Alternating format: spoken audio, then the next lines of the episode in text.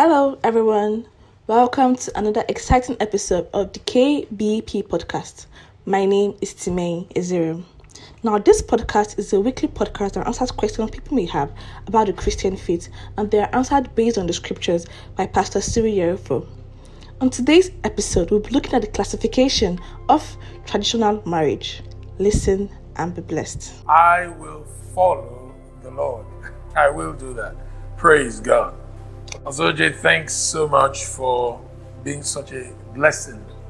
Uh, there's a comment here, and I want to just uh, say uh, a word or two about it. When we're talking about uh, marriage, uh, divorce, and remarriage, and all of that, and um, we got into the issue of um, wedding ceremonies and all of that, and um, I think Pastor Oji made a comment about um, those days in the scripture union, um, traditional marriage was um, classified by that group as as engagement and all of that. And somebody is saying here, uh, please provide scriptures for the explanation given on marriage and the classification of traditional marriage as engagement by the scripture union. Now, of course, um, uh, you're not going to find uh, that in scripture. I think let's first of all get what I, I, I guess the scripture you know, was trying to do there.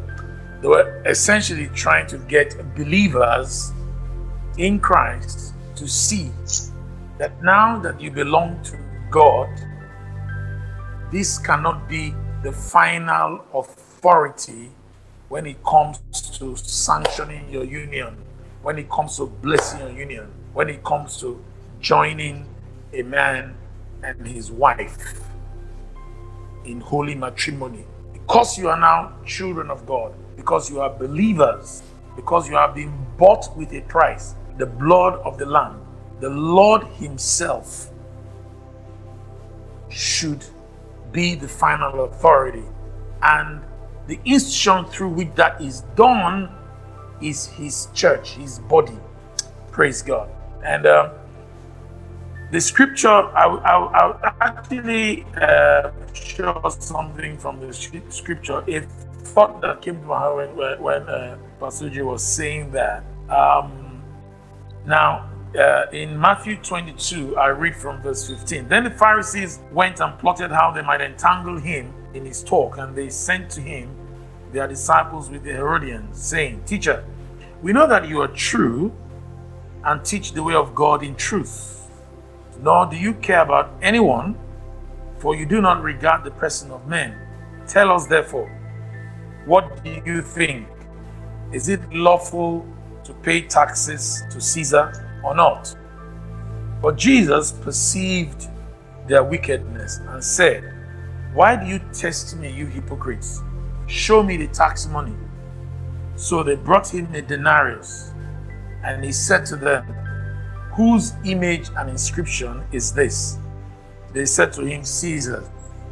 And he said to them, Render therefore to Caesar the things that are Caesar's, and to God the things that are God's. I personally believe that these thoughts of Jesus should guide our thoughts. There are so when it comes to uh, marriage, for example, I believe that the authority of the parents who the, the, family from which you know from the family from where the people getting married have come from have a say so and have a right to uh, come together and say yes we sanction this union and all of that.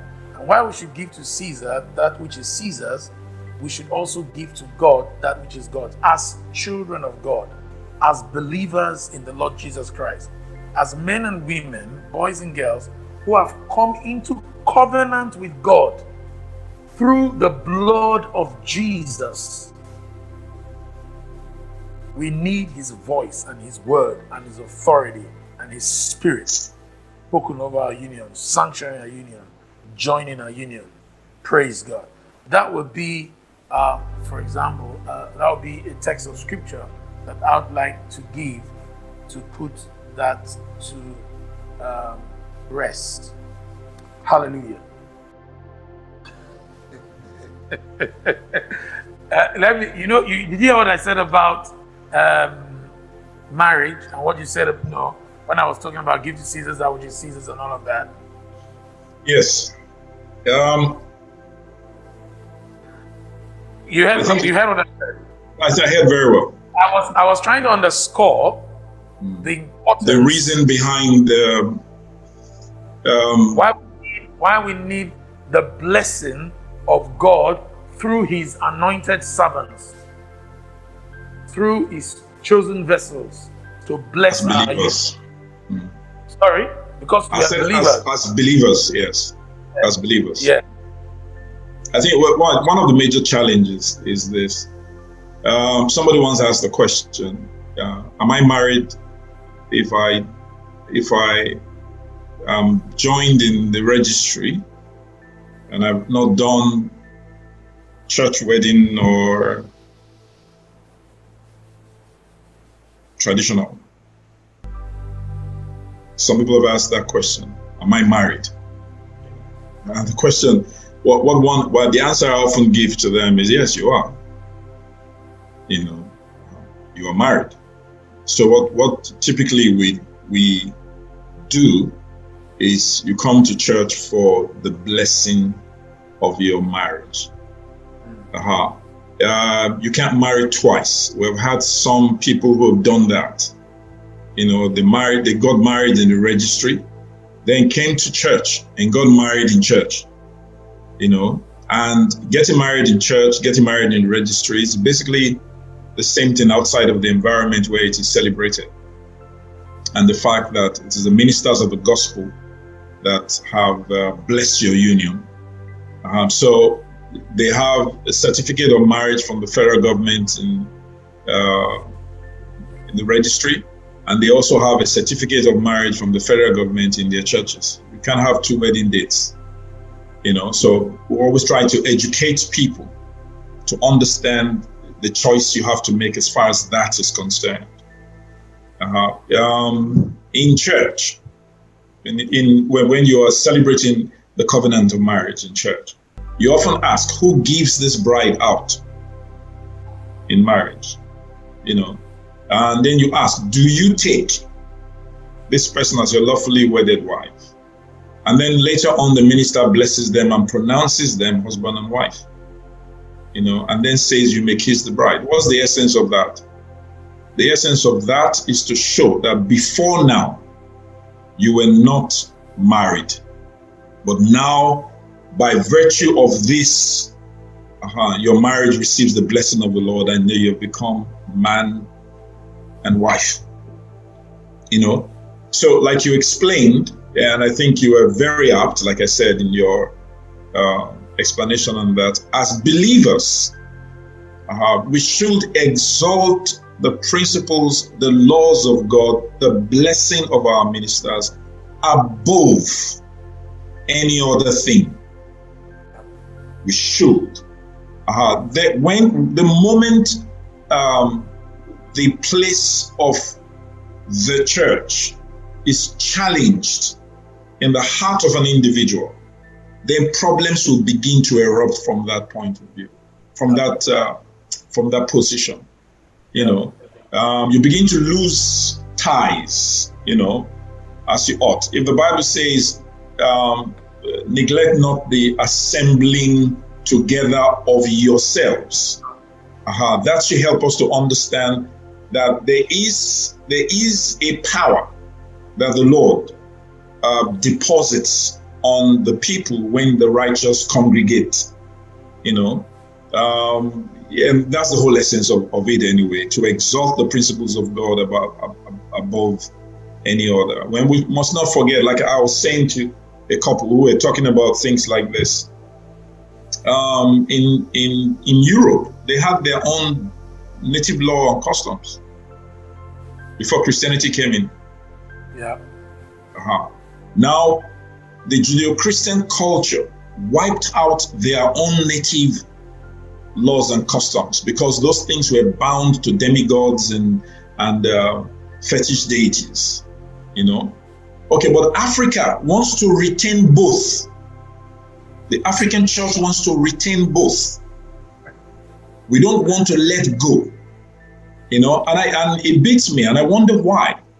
And then because of that effort to want to live between two worlds, we are now beginning to see the old fetish practices come into the church as ministry. You know, so you find a minister preaching and ministering to people, and it's almost like a native doctor. You know, chanting and doing things that only fetish priests will do, things that are inconsistent with the principles that governs the sanctuary of God and how a minister must carry himself or how we must minister. Okay, we, we, we are now come, we have exchanged our pastors with uh, our traditional seers and things like that. You know, uh-huh. and the reason for that is because we are clinging to our worldly and native traditions, not wanting to let go of that, and we want to force it into a Christendom. So I'm a believer. I should divorce myself from any of those things. You know, I should divorce myself from any of those things. I, I remember something my, my, my father-in-law said when I was I was about to get married. The man didn't ask me for Jack, all those normal things that everybody do this, do that, do this. And during the traditional, what is it called? We sat there and um, I, I, put wine on the table, you know, non-alcoholic and the rest. And some guy came up and was challenging me why I didn't bring aromatic schnapps and some other things and all of that. So the man looked up and looked at me. He said, OJ, I said, sir. He says, this is what you decided to bring for your, I said, yes, sir. And he said, so that would be it. And another guy stood up and began to rake. No, my father-in-law stood up and told him to walk out of the of the arena. Yes, said, walk out. He said, nobody tells me how to give my daughter out in marriage. Wow. It takes a man to start a tradition, he said. You know, now tomorrow everybody will hear that Okorafo gave out his daughter this way, and before you know what's happening, everybody's going to copy it and begin to do it. So we must understand that some of the things that we hold on to as traditions you know, were actually born sometimes by fetish priests or by what is it called and the like. Uh-huh. Having said that, you know, there's nothing wrong with bride price and those things. Well, they are not, they don't negate the law of God. Yep. You know, uh-huh. but it is a betrothal. And we must see it as such. It is a betrothal you know, which is what the reason why it is. Uh, uh, we often see it as an engagement ceremony. I mean, even the Jewish customs had something close to that. Praise God. Hope you learned something new today. Thank you for listening to this week's episode. You too can send in your questions if you have any by going on to www.sli.do.com and using the code KBP2021. Don't forget to give this video a thumbs up, like, and share to your friends and loved ones. Till next week, remain blessed.